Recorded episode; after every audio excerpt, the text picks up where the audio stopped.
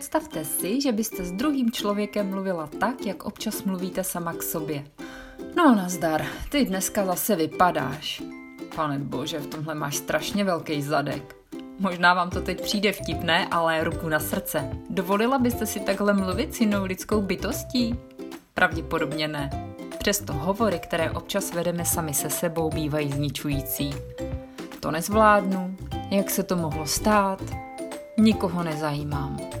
Navíc my ženy k sobě umíme být velmi tvrdé. Naše hodnocení však nevychází z toho, jak se věci ve skutečnosti mají, ale z našeho strachu, že nejsme dost dobré. Tyto naučené vzorce myšlení pak ovlivňují naše chování i naši sebedůvěru.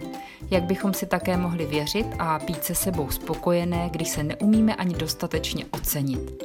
Lpíme spíše na svých nedokonalostech a nedokážeme se povzbuzovat. A sama nejlépe víte, jak náš vnitřní kritik umí být neúprosný. Money.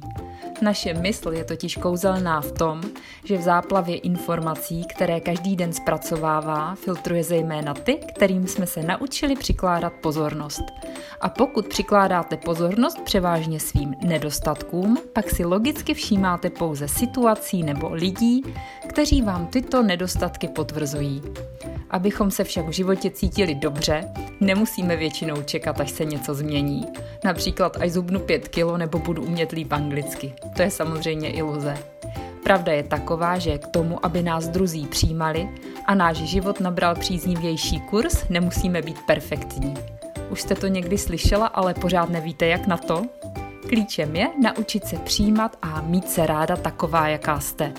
Slova kritiky vyměnit za slova pouzbuzení. Být vděčná za to, čeho se vám už dostalo a to potom rozvíjet. Stát se sama sobě nejlepší přítelkyní, nikoli tím nejtvrdším soudcem. To byste řekla své nejlepší kamarádce, kdyby za vámi přišla pro podporu. Naučte se mluvit tímhle způsobem i sama se sebou. Když se totiž nebudete mít ráda a nebudete si vážit sama sebe, vždycky se najde něco nebo někdo, co vám bude bránit ve štěstí. Možná vám to přijde trochu na sílu, ale věřte, že to funguje. Zastavíte negativní myšlenky a svojí vůlí nedáte kritikovi uvnitř vás prostor. Když to navíc budete dělat pravidelně, tak uvidíte, že váš způsob myšlení a sebehodnocení se bude měnit. Zvýší se vaše sebedůvěra, vytříbí se vztahy s lidmi kolem vás a váš život bude mnohem radostnější. Netvrdím, že je to snadné, ale když vytrváte, výsledek bude stát za to. Mít rád sám sebe je totiž pocit, který vám nikdo jiný nedá. Krásný den, Lenka Mazalová, Máma Job.